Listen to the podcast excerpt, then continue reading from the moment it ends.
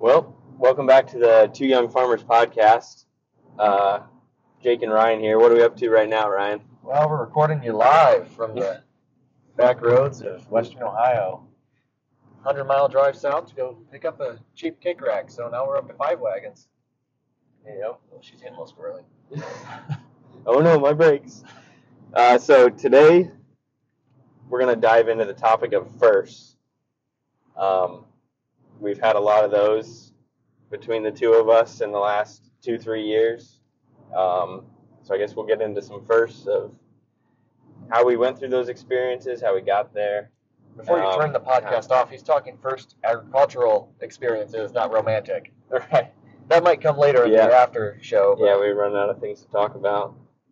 Um, so let's see.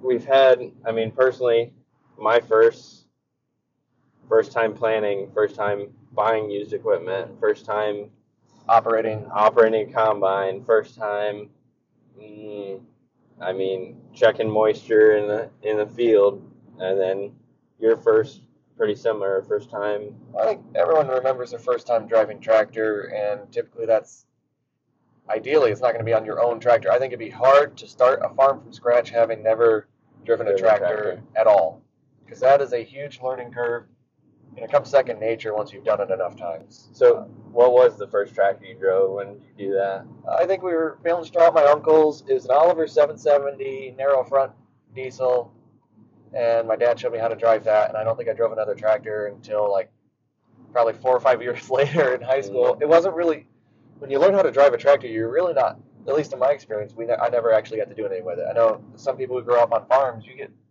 taught how to drive a tractor, and then they throw you out to the fields and let you loose. But Yeah. my experience was quite different. I didn't really get much seat time until I started milking cows in high school. So. Right.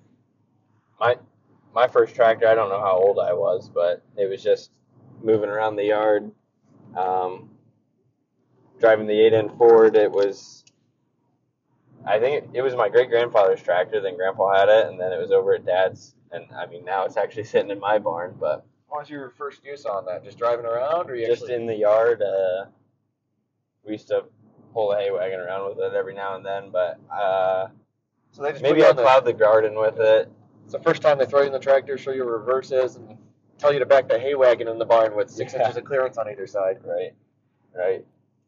So I mean, after that, that first is very different from the first of when you're like actually operating equipment. When you're running the round baler for the first time, when you're shelling corn for the first time, that's a pretty drastic difference in the Because you like no what one to that teach you. means, Yeah, right? you're figuring it out as you're actively operating said piece of equipment with a time crunch on the Yeah. activity you're trying to carry out. So why don't why don't you dive into some of your first, the, the round baler or whatever you want to talk about first? I mean, there's a lot of prominent first, but I think the round baler is the one that sticks with me the most. So, like I said, I mean, I had milk cows in high school, so I've been taught how to operate a square baler. I've run the square baler um, that dairy farm. I've run it for my uncles. So I've run square balers before, but I've never run a round baler a day in my life. I've my experience with round balers in my entire life is maybe watching somebody run one in the distance while driving down the road. Never been around one, never rode buddy seat. No one taught me anything about it. And I knew I wanted to do it, so I ended up just kind of YouTubing and reading forums on how to operate them because if you know anything about round bales, you kind of want them squared up from the shoulders so they stack well. They're not barrel shaped, lopsided one end to the other. So there is something more than just feeding hay into it and uh, spitting out a bale. If you want to put quality bales out, swerving side to side to evenly feed that bale chamber um, affects the quality of bale that you produce. And um, so I had purchased this round baler off a dealer lot used. I get it out to the field to use the first time, and it has a monitor and it's electronic um, actuators that run the net wrap to wrap your bale. Well, I couldn't figure out how to work the monitor. I mean, I had stayed up till three in the morning the night before reading through my manuals on the monitor and everything else, and uh, I get into the field. I, I got a bale formed. It says I have a full bale. I think I had it set in manual instead of auto, or I had some other issues with the monitor. I, I didn't have the settings quite right, so I just couldn't figure out how to wrap the first bale.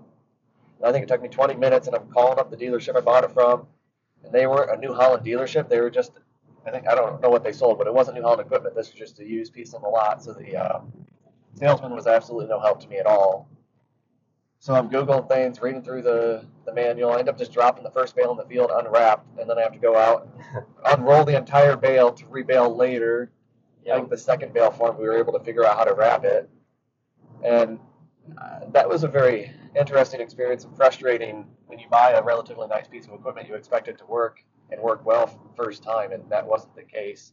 No fault of the equipment, just the operator. Right. Um, once I figured out the monitor, I was able to get a good bale made. Second, I think we did 10 bales that day, and I did another like 15 bales later that that fall. It was when I bought the round balers in the fall, and I parked it all winter and didn't touch it until next spring on first cut. Um, but now I can make a bale probably every minute and a half. I know, but guys can push them out faster. But just with the way the tractor is geared, um, without going into like a road gear, um, I can usually bale about seven mile an hour, and I knock out 44 rounds an hour with it, and uh, pretty happy with that type of progress. Um, considering it took me over an hour and a half probably to get the first bale out wrapped properly. Mhm. So, like I said, when you get into these firsts, like obviously you need to know how to run a tractor, and you need to understand hydraulics, three-point PTO, how to shift gears, because that's going to be a pretty drastic learning curve. Not even know how to run an implement, let alone the power source in front of it. Not to say it's impossible, but that would be uh, probably not a situation I'd like to find myself in. Right. And first like that are difficult if you don't have someone there that can walk you through the step by step. I had nobody And- to call on how to operate. I do now. I have some resources, um, people I know that own them, but at that time I had no connections on round bale owners. And and then if you if you don't have that person there to give you the step by step, then hopefully you have a a manual or a book. And if you don't have that, then you kind of just have to Mm. learn how not to do it. And then Online Go forums from can only get you so far. right, Once you get in the seat, you just got to figure things out. you gotta you gotta drive the struggle bus a little bit for Yeah. a while. It's Pay your dues. I don't know however you want to word that. right. Um, yeah, it's it's interesting. I guess we could talk about a couple of my first here. So, I mean, first time planting beans, first time um, running the combine, setting up the combine. Uh, those are all kind of scary because I guess with hay you get that instant satisfaction of whether or not you did a good job. You walk behind that mower, you can tell if the hay's crimped, and you can tell if it's cut. You walk behind a rake, you can tell it got flipped over, and you walk behind a baler, you can tell if you have a good bale. yeah. So now step over into planting your first crop for the first time, a planter that you tore apart and put back together, and hopefully you did it right, and and then you're running a monitor that's beeping at you. You don't know what's going on. How fast should I be going? Did I have my rate set right? And there's so many things like depth, closing wheel pressure, and and just your marker arms are they working and all this mm-hmm. and you're getting out and you're checking all this, and then oh, this unit's pulling seed a lot faster than this unit. Why is it doing that? This one's plugged, and then you finally get the field done. You're like, okay, I did it, but then you don't really get that satisfaction because Mm. now you wait two weeks to see what pops up out of the ground and see if it's even worth, you know, all that time and effort you put in. Anybody who's been in our shoes will tell you those first initial um, walkthroughs of doing anything on your own are filled with stress and anxiety. And I think both me and Jake are quite easygoing people, but those can get you uh, pretty high strung those Yeah. situations. Yeah, that I mean, even even in the recent years, or like this year, planted wheat for the first time out of that planter, and I've planted a decent amount with that Mhm. planter now, and I'm more comfortable with it in beans and corn. But planting wheat for the first time now again, and it's like there's that stress back again because it's com- something completely new. And then running the combine for the first time, I had never ran a combine at all. I'd sat in the buddy seat and when I was a kid and licked the glass a little bit and oh, wow, this is awesome. But Wondering how the auger never ends. yeah, how does it? Where is it coming from? Yeah. But I mean, then you're actually in the seat and you're the one responsible for setting the the cylinder spacing, the cylinder speed, the uh, distance on your sieves and chafers, and your fans. Like it's you're responsible for all that. So then I'm getting in and out. I'm like, Am I pushing the combine too hard? Am I not? You're looking out, checking your sample. Is sample clean? Is sample dirty? and I mean that's nerve wracking. But then you kind of just do it, you get a little comfortable with it, and then you're like, "Yep, I'm not blowing a bunch of grain out the back." I, I drove your combine a little bit this fall. While you were, I wasn't actively doing it for you. You just gave me the opportunity, and I didn't have to set it up or pay attention to any settings other than just steer it straight hmm and drive. And there was more there to watch than I felt comfortable watching. Yep. I mean, you give me a half hour running it, I'd probably be pretty comfortable. But that first five ten minutes, you're on edge. You're you're running down a row Yeah. of beans. Or we? And Yeah. Those are really minor things compared to just having your settings set right. And right. and I know I was creeping through the field. I don't think I. Oh yeah, you were probably going half the speed I usually do at, at the fastest you went, and It's like Talladega Nights where he finally gets back I'm to going racing. fast again. How fast are you going? 35 mile an hour. yeah, it's and and then I sat down in it, and you're like, wow, you just really seem comfortable with this, and that's how I feel when I watch you run the the round baler. I'm like, golly, he's just banging through those gears or just opening that door. Threw my wife in the seat of the round baler this year for the first time because I'm like, it's good for you to learn it if uh, something happens to me or I can't get out from work to round baler or something. I don't think she was running at half the speed I was going. She was stressed out and probably getting mad at me a little bit because I'm like, just watch this. It's really easy. Um, she was probably on edge that entire time um, while running the round baler, and then I'll hop in the seat. Same field, same windrow, all the situations the same, and I'm probably going eight mile an hour while she was maybe doing three and a half to four. And we're pushing out. I mean, she made a really nice bail. She just took a little bit longer to do it. Right. I I think it's just that exposure Mm. To the stress, getting comfortable with it, and then seeing that what you did, you did it right, you did it successfully. Like you made a good round bale. Okay, I now I can do it again. Or I planted a good crop. My rows are straight. They're popping up. Nothing, I can do it again. nothing worth having ever comes easy. Yeah. And that's the same for skills, I would say, rather than just material things. Skills worth having are always paid for through stress and whatever. I mean, just Well, and a lot of times, now looking back, I don't think the planter is as complicated as I once thought it was. You probably don't think the round baler is as complicated as you once thought it was. The it's combine simple, yeah. is not a combine. There's a lot of things going on, but it's a lot of simple things. Hmm. Like the fan, it's simple. The chafers, it's simple. The augers, it's simple. The cylinder, it's simple. But they're all happening at the same time. Once you get an understanding of those things and you're comfortable with it, I mean, it's it's a game changer. So it was like first time running wheat with the combine, and that was a fun experience. That was, I mean, that was a little different.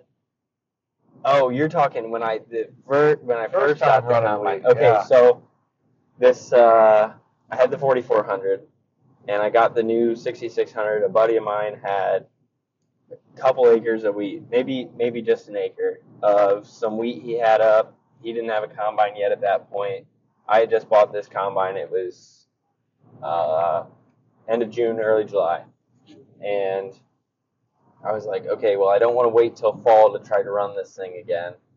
I want to get it into here, so I I put the grain head on it. I uh, set it as best I knew, looking at the book. I actually was setting it off the 4400 book, which really you can do because it's just clearances and spacings and stuff like that. It's You forgot one adjustment though. Yep. So I got into the field and I was having this issue. It was like, this wasn't thick wheat. I think it was actually volunteer, but I'm like, it's going through the head fine, but it's getting to the header or it's getting to the feeder house mouth and it's just stopping. I'm like, what is going on? This isn't super thick. I shouldn't be plugging. What is going on? So I got through it, just kind of creeping through slow. I mean, got a little more comfortable with that combine, and so I'm there with my buddy and a uh, older farmer who had definitely ran a 6600 in the past. He showed up for something else and just kind of checking out what we were doing, and I told him what was going on, and boom, instantly he said, "Your uh, the drum in your feeder house is is set for corn right now, and it's the spacing is too big." so you're not getting that grain fed through. I'm like, man, something I completely overlooked in the book. Um, And that's the thing, when And- get started from scratch, looking back at these first time operating, you don't know how you didn't realize these small issues. Right.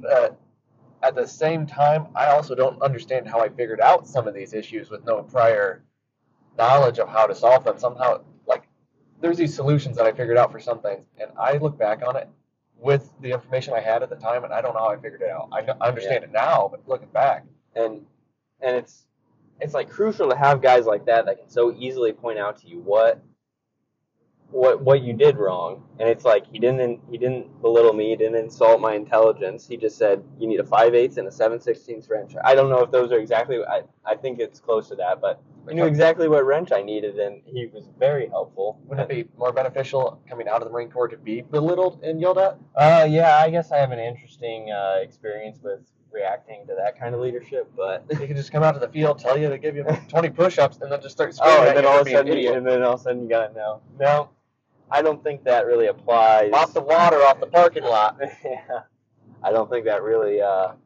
Civilian life is a little beneficial different. in that situation. I don't think that's gonna help you understand how to run a combine, but we could try it.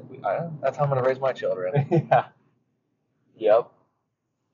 Um, hmm. Some other firsts. Uh, I can talk. First time buying a used piece of equipment. My first ever equipment purchase was that John Deere planter, and I remember a buddy of mine came with me and Dad, and I go look at this thing. I'm talking to the guys. I think I have an idea on price. I think I think this thing's a good deal.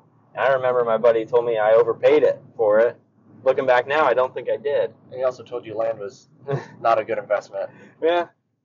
No, he didn't say it was not a good investment, but maybe the price. Yeah. Some pe- I mean, some people then were telling me that what I was paying was not what I should have been. But looking back now, that's I'm definitely glad I did. Yeah. And but I mean, the stress of operating something for the first time is kind of similar to the stress of buying something for the first time. Like, what am I looking at on this planter? Like, I called a few guys, got some tips. Like, what should I look at? But then at that point, I'm kind of having some trust in this farmer I've never met before, who's explaining to a, a young guy that he's never met before how this planter works. And, He was skeptical of your check, I think, too, wasn't he? Oh yeah, he said. He said, "So how are you going to pay for this?" And I said, "Is it is a check fine?" He goes, "Yeah, I guess." It's like, well, because a young guy's handing him a check for multiple thousands of dollars, and he's like, "Is this going to go through?" I'm like, "Yeah, it's going to go through. We can go to the bank right now if you want to see it checked." And The name and address is on it, but name and address is on it. I don't know if he thought I was trying to rip him off or what, but but yeah, I ended up buying that thing and it's worked out. But that initial stress and then going to look at a combine, I don't know what I'm looking at. Kind of just trusting people. And luckily, when I bought the combine, it was from a family or like I Local I had- farmer your family local knows, family. yeah. I knew known the family. Don't they, they And went to I- your church, too, didn't they? Uh, yeah. And he, so I mean, there was some trust there that he wasn't screwing me. And I know he was a little hesitant selling it to me because he knew I was going to go try to cut my own acres with it for the first time. And it was their backup combine that hadn't been Mhm. used for very much more than cutting a sample or opening a field recently. And I know he was hesitant about selling it to me because he didn't want it to break down on me. But That's just a sales tactic. I, uh, I really don't want to sell this. It's just been too good to me. No, he's he was Twist opposite. my arm he was opposite. He was worried that I was going to take it home and it would just break down on me, and he didn't want that. So he was looking out for me in that aspect. But I mean, you don't always get that. And you buy from a dealer, that guy's not going to have that hesitation and that worry. He's looking for a commission check. Right. I haven't really been burned by dealers in the past. Luckily, I've only I've never bought from a dealer myself. the round baler came from a dealer. He seemed pretty straight. He was a straight shooter. Um, and then the discbine I bought was a lead I got from the dealership, but they I didn't purchase through the dealer, and that turned out to be a pretty good opportunity there as well. I think at the end of the day, I mean, it's tough too, but you kind of have to have some faith in humanity, even if you are trying to buy something and they're trying to make a sale. Not everything they're saying is fake, but you also have to be somewhat skeptical. Right. Huh. What are some other firsts you got? Well, that's round baler is a big one we had issues with. I think first time using the discbine. I was cutting waterways, and then this little two acre patch that probably had some 30 degree slopes on. it. I swear, I mean, they had to be all at 20 degree. I mean, I'm climbing up those things. It's insane. Um, using that, I mean, it squealed and made all sorts of god awful noises. I couldn't pinpoint it. Nothing was getting hot. I'm checking my bearings, and everything was greased. So, well, this is just what the machine sounds like, I suppose. And I don't think it really broke until like midway through that summer after a hundred acres, two hundred acres or something I ran through it. Um, still sounded terrible all the way up until now when I parked it to sit, but it slowly gets better as I've replaced some parts in the cutter bar. And, um, but I mean, a lot of those firsts and making decisions can be quite difficult too. Yeah. Dis- yeah, making decisions. That makes me think of like my fertility program and and uh, herbicide and all that. A lot. Of, I know that a lot of farmers. I'm not saying everybody, but some older guys they go in the elevator. They say, "I've got bean ground. I need fertilizer," or they say, "My beans need sprayed." Boom. End of end of discussion. They get the bill. I'm not really down for that because they'll throw some stuff that they think I need into that tank, or Not I need high calcium Yeah. lime. I, I don't want high calcium lime right now. Get me that lime from the local quarry. Mhm. It's cheaper, and that's what I need right now for fertility. I mean, luckily for me, my dad can sit down and look at a fertility program or a herbicide program with me and, and give me some advice. But at the end of the day, make me make that decision.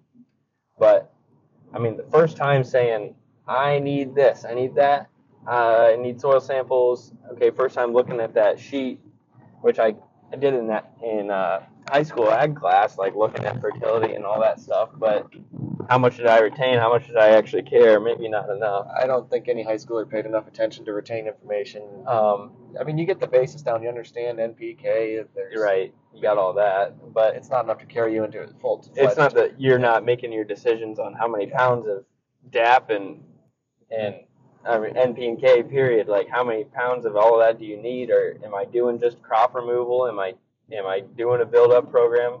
I don't re- recommend a build up program. Anyways, um, am I just doing removal? Am I you know where am I at? And doing that for the first time is is something. But I mean, getting through it, getting a little more comfortable with it now. I mean, and I'm I'm proud to say that I'm not just blindly accepting the recommendations from somebody else. I'm gonna I'm gonna sit down and look at those and see if it's actually worth. Not that they're trying to screw me. They're going to have But they're- type. They've mixes. got something that'll cover most people's acres, and I want to make sure that it's applicable for my acreage and it's the best use of my money at that time. Um, You pay attention to the what is it? You pay attention to the pennies, and the dollars will take care of themselves. Yeah. Not to say go cheap. Yeah, but Not if you to say focus that- too much on the pennies, you You'll can lose lose sight the side of the dollars. But Absolutely. So I guess we can expand on that a little. I think what's really important and getting started, there's different philosophies on how to invest your money. And at the end of the day, you need to have the equipment to get the job done. Whether it's new, used, old, whatever.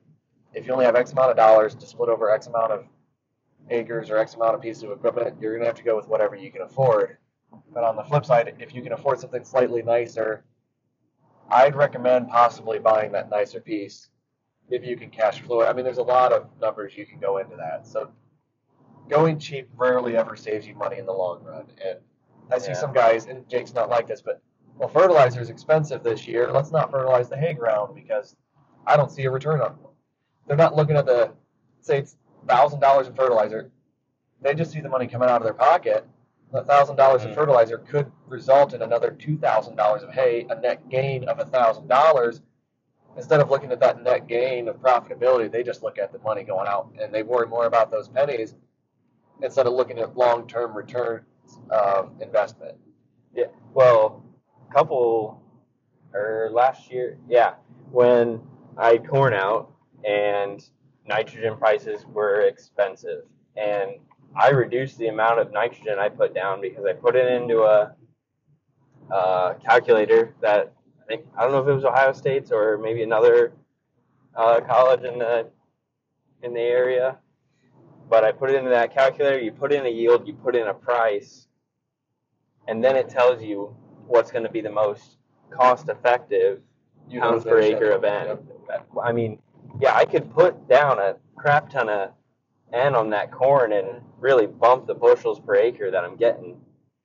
But does the cost of that that nitrogen is that gonna bump enough yield to cover his own costs? So I mean, I I tried to Watching the Manage pennies that. makes you the dollars. Mhm. If you look at those small idiosyncrasies, that's where you can make some big money for your operation. But when something breaks, you can choose to either replace it with a new part, or you can choose to just cobble it together, weld it, maybe do something backwood fix, which sometimes you got to do.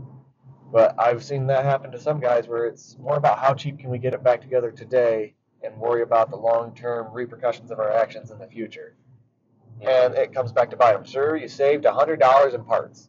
That's great. You have another hundred dollars in your pocket.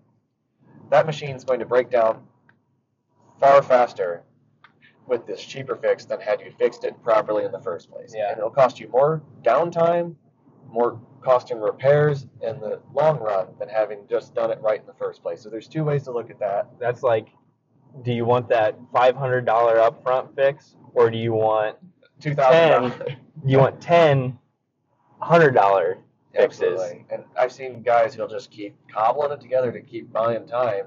Yeah. And At some point, you have to. I mean, depend. It's very situation dependent. absolutely. Like, if do there's I a, need to get the crop off, or do I need to? or I if mean, that piece is at the tail end of its useful life, it's if you got an I don't know. It, I mean, it all, it's situational. It's hard to give an exact example of it, but if it's probably pretty worn out, maybe the next owner is going to be your local scrap yard. It's probably not worth putting thousands of dollars into it. It's worth putting a couple hundred into it, finishing out this current season, and Yep. just taking that out of your operation or putting it through parts. And there's situations for every single one of those. right. And I think some guys are just so focused on the here and now or how much we can save that they lose sight of paying attention to the small things like your fertility programs. They'd rather not put the time and effort into educating themselves and just mm-hmm. blindly go with what people say or just blindly try to finish the current situation without looking at what the long term results of actions taken today are going to be. And if anyone's looked at that, it's um, say you have a beef herd and you're breeding heifers, right? That semen you're choosing to breed these heifers with will not result in a calf until nine months from now. Mhm. You will have a day old calf on the ground in nine months from that result, and those will not enter your breeding herd for another year and a half before you can breed them, and two years before you get a genetic result off of that semen you're using today. You will not get a calf crop off of that semen, assuming you're breeding for heifers that might have bull calves for you in the future. You're looking at two years and nine months before you'll see any sort of end result out of decisions you're making today. So it's best to invest wisely and make proper decisions now, because in the future, it'll pay dividends. And I think a lot of guys lose sight of that. Right. Because if we can save another ten dollars a straw on semen, that's how some folks look at it, and they don't look at the long-term Mhm. effects of losing genetic potential. Right. And the same goes for equipment, fertility. I mean, you can apply that to a lot of different things. Let's uh. We got a little off base from first there, yeah. Let's talk some more. Let's get back into some first a little bit. Um, let's talk about some of your first times like selling hay. Selling. I mean, selling some of your first hay. How are you? I don't recall. How'd you feel about that? Some of the first Was big sales. Were, I mean, the first year of selling hay was uh, quite a struggle, honestly. I. I made just about 3,000 bales of hay year number one, and I still had plenty of first cut that I was selling for cheaper than I wanted, still at a profit, but cheaper than I wanted well into the spring of the following year. And I sold the last of my first year's second cut this year in July, I want to say. So I still had, I had about a cutting and a half or two cuttings completely done this year before I sold all of last year's hay production. Yeah. So compare that first year of selling hay to now. Um, we produced 1,700 more bales of hay this year, so 4,700 bales, almost 4,800 bales. I'm by next weekend, I might have less than a thousand bales left. I think I had, I, I just couldn't believe how quick this hay's moved um, from last year into this. I mean, we've had some reliable customers come back, return customers. I wouldn't say my marketing drastically changed. I was just a little bit more proactive about posting hay for sale because I'm like, well, I don't want to sell hay in the middle of the season last year because it's just not going to sell for anything. Mm-hmm. Well, what I should have done is just post it for what I want to sell it in the wintertime, anyways, get people's attention, and Yeah. have it listed for the entire entirety of the season, and uh, waited for people to buy it whenever they wanted to buy it. Well, instead, I had waited until I thought prices would improve, listed it then. I think I missed out on a lot of people who were stocking up for winter, um, maybe had been searching for hay and seen my name a couple times, but weren't ready to buy yet. This year, I'm capturing a lot of that market that I think I missed out on last year, or perhaps hay yields were down. Perhaps there's not as much out there. Perhaps more people got out of hay. There might be a lot of other variables that help with that. I am not a marketing genius, nor do I claim to be. Um, I knew that last year. I was not a fan of the marketing aspect of it. I thought I was doing a poor job. I knew I was doing a poor job. It wasn't moving. Mhm. This year, I don't claim to have done anything drastically different. I think a lot of it just comes down to just being having the um, marketplace, Craigslist ads out there in front of people, and right place, right time, and some return customers, and that's really made all the world of difference. I think so. Like we've talked about how the firsts are, but what like what you just said, we can talk about how there can be such a change in the first and second, Mm. maybe even without changing how you're doing it, just the way. I mean, the other. How do I want to say this? The other. Um, My operation looks nothing like the first year compared to now. Um, outside looking in, we've made some very drastic changes Yeah, from last year. there can this. be big changes from first to second. It doesn't have the first. It's not going to be three years that are just like the first. It's going to be the first and the second completely different. Third, There's a lot of dues to pay in that first year. A lot of dues you have to pay in. Yeah. And I feel like you you don't reach that plateau very quick. Maybe it gets different. Like maybe maybe ten years from now, your tenth and eleventh year resemble each other a lot. Maybe my tenth and eleventh year are very similar to each other. But I mean, where, we are right now, I don't think the first is gonna mirror anything that we do from here out. And I had thought I'd written some goals down last winter leading into this, and I, I can't find them. I wish I could. But I knew any goals I might have had in my mind, I far out past what I thought was even possible for this season. Uh, I'm definitely going to write some down this year, but I, I feel like in my first year I was maybe looking more long term, and I still am looking long term, like what piece could last me a while, like get a little bigger than I need now. That way it'll last me 10 years rather than something I'll own for a couple seasons to trade off. But now I've been heavily focused on what's the here and now, next year, what do I need going into it? I had this long term vision, like it's going to be like this, and I'll be bucking bales for X amount of years, and we get to this level, and I had no idea what was even possible for growth. I had no idea what equipment deals I'd come on. Uh, that's just where we've gotten now. I still have that long term vision for where I want to be, but I have no expectations for where I'm going to be in 10 years. Like, I have places I'd like to be, but at the end of the day, the only thing I'm really looking for is next year because I'm probably not going to be where I'm expecting to be in 10 years. And that's a hard thing that it kind of took to realize, if that makes any mm-hmm. sense. Like, you expect to be at this certain level, and now I'm almost halfway to the 10 year goal, if you will, at year number two. Right. So now that bar needs to be mm-hmm. raised and changed and altered. Mm-hmm. And yes, I have those long term goals, but everything I imagined it would be is not anything like it was. Yeah. know? like yeah the first the first doesn't always go how you want it to or how you'd expect it to like we could talk about your first time going to a land auction That was didn't didn't play out how you ideally wanted it So yeah, that was interesting. So I I had gotten approval from two different banks. I'm like, okay, this land auction, I'm probably not going to get it, but I got to go to at least try.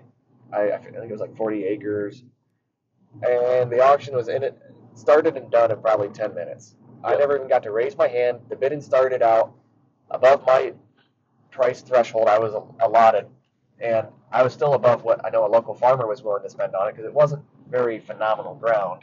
Marginal, I wouldn't say, but still not great. Well, I knew I was above what he was willing to, so I could have outbid a, a neighboring farm who farmed next door to this because I knew what he, he had told me what he was willing to bid. But the bidding started out above what I was even able to um, afford. Well, then it just kept going higher and higher, so I never even got to raise my hand. I was there for 15 minutes after it started, and it was over. The second land auction I attended, I actually got to raise my hand. I bid it. completely different It was a whole nother situation. I didn't buy it, but I still had an opportunity to be competitive on certain lots or tracks, if you will. I don't Yeah. know what you want to call them, tracks, I suppose. Um, I knew I wasn't going to be able to afford the entirety of the farm. There's, I think, five different tracks for sale. I had the winning bid for a minute or two on a couple different tracks. Um, and at the end of the day, nobody won anything except for the larger, like, there's a equipment dealer who also purchases land in our area. Um, they end up purchasing the entire farm and outbid all of the individual tracks, so nobody ended up Yeah. winning anything. So this this auction went as it's complicated. each individual. They did a, a whole farm bid, Mhm. and then they did a a bid for each individual tract, and then we went into the combination bidding, and that's where it got weird, and it got expensive, Yes. and I mean, really, really beneficial for the uh, seller because they're getting the most out of it, and the auctioneer pr- probably really likes it too for that uh, commission percentage. But I don't think a lot of the bidders appreciate that because you think you have something secured and Yep. down, and then next thing you know, somebody co- combines it with another tract, bids it up a little bit higher, and then you're down. you're and out, and, then you all of a sudden you're back in and then because yeah, somebody else bids up the other tract or track five, and now you're now you're winning track four, and you're like, holy cow! so they'll like combine track four and five, and then you're suddenly able to win track three because those both help bring the combination for all the tracks above whatever the other higher bid was. And I wasn't a huge fan of that bidding style. Like I said, I got to I got to throw my hand up at least a half a dozen times, so it was kind of fun. Yeah. It was nerve wracking. I mean, there was I mean the adrenaline that's going through your body when you think you gotta. There was a point there where I thought, oh, oh my gosh, you're about to own another house and barns, and So yeah, I went I went there to buy land. There was a house with some barns that was at once all the tracks had risen to their highest bid, the, the house only had ten thousand dollars on it, and it was a nice house, at least a decent house. in Like, good barn. Yeah, that'd be a rental property. I could store hay in the barns. Perfect. For ten grand, I'm gonna at least get that up to fifteen, and then it's mine. You, hmm hell, you, you're not gonna find any better deal than that. It was two acres too, so that's less than seventy five hundred an acre, plus barns and a house. Well, I mean that went up higher. Probably shouldn't have been bidding on it anyways. I don't want to deal with renters, but my banker was standing there, and he gave me the permission to continue on with it, and I think it all worked out in the end. I didn't end up getting it, but that was definitely an interesting experience. Yeah. So first, no hand raise. Second, a lot of hand raising. A A lot lot, of- lot of, of not what you expected. Yeah. Maybe the third's different. I mean, Maybe. maybe. I still don't. I'm not going to say young first generation people don't have. Um, they can't compete at land auctions. Most likely, it's not going to be possible. But I'll never say it, it can't be. The right banker behind you, and if you have the right equity and income coming in, I, I suppose you could.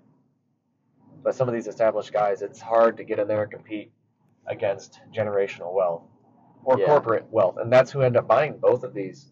Um, I don't know if it, you can call it corporate. well, it's it is kind of a large family that purchased the second one. The first one was purchased by the neighboring factory.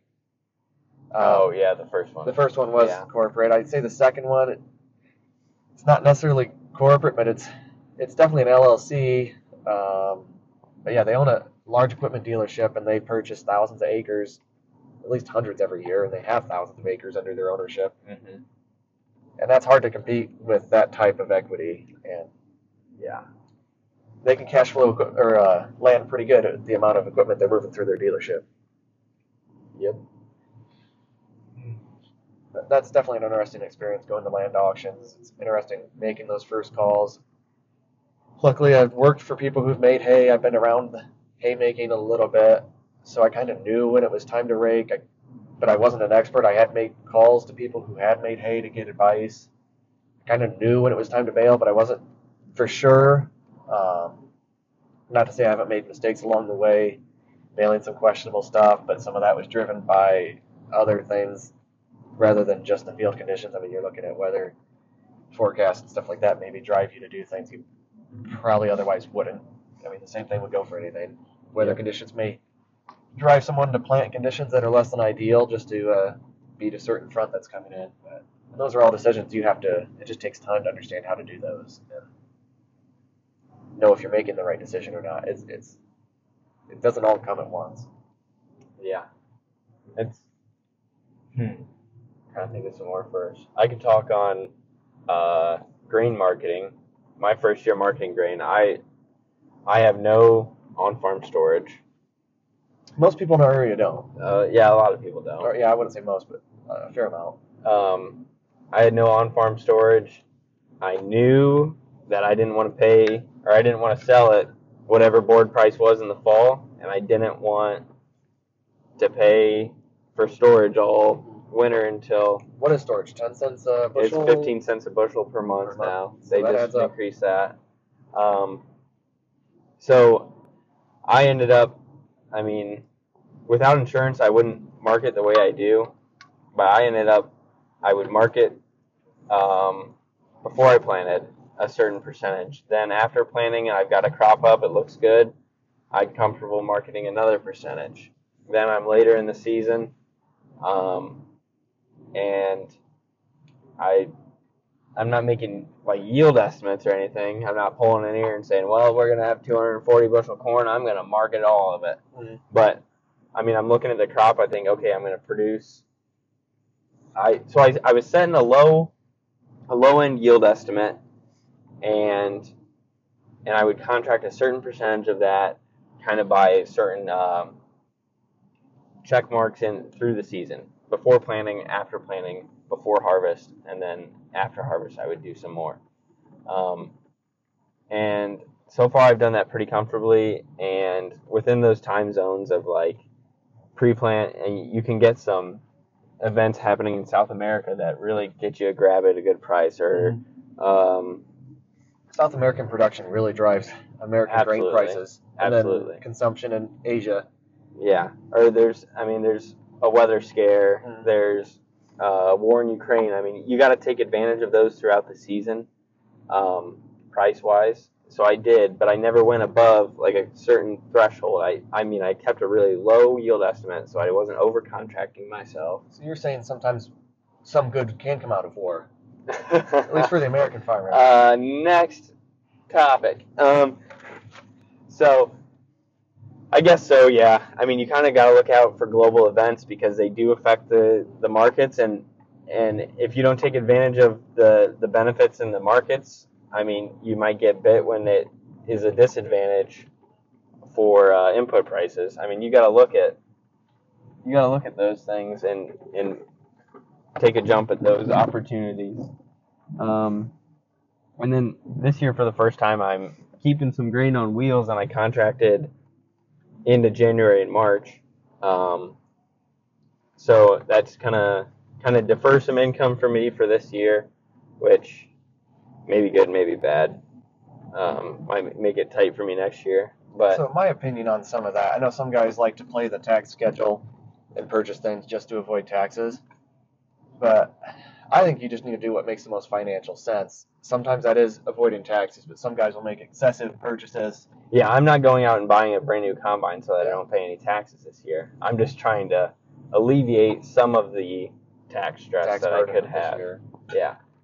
Um, which may put a little more burden on me next year, but next year I may But it might allow you to sell might allow the grain for a higher price Right. to offset any additional tax burden you might see. right. So I, I was comfortable with those further out prices, and I've got some grain on wheels and it's dry, so I'm gonna hold off there and and mark it out further for the first time and have a later delivery, not just selling my extra in the fall. And I mean, because I really want to avoid that 15 cents per bushel per month. That's Mm. that could put a hurt on me quick, I think.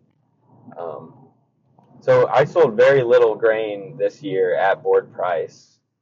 Um, maybe a few loads, and those were on on the delayed price time in the in the 10 days that you have after delivery at our elevator to to make a decision whether or not you're going to back pay storage or you're going to pay storage forward or you're going to sell at a price during that 10 day period. So, I mean, I had a couple bumps in those 10 days when I hauled in, and so, yeah, marketing has definitely evolved for me a little bit, but and it could in the future more with some storage and stuff like that. Well, thanks for sticking around. Yeah, I, I don't know how many more first we can beat the crap out of here, but I'm sure more will come to mind after, as soon as we Well, we stop recording. But tack them on to another one. yep. All right. Thanks for listening. Hope you enjoyed.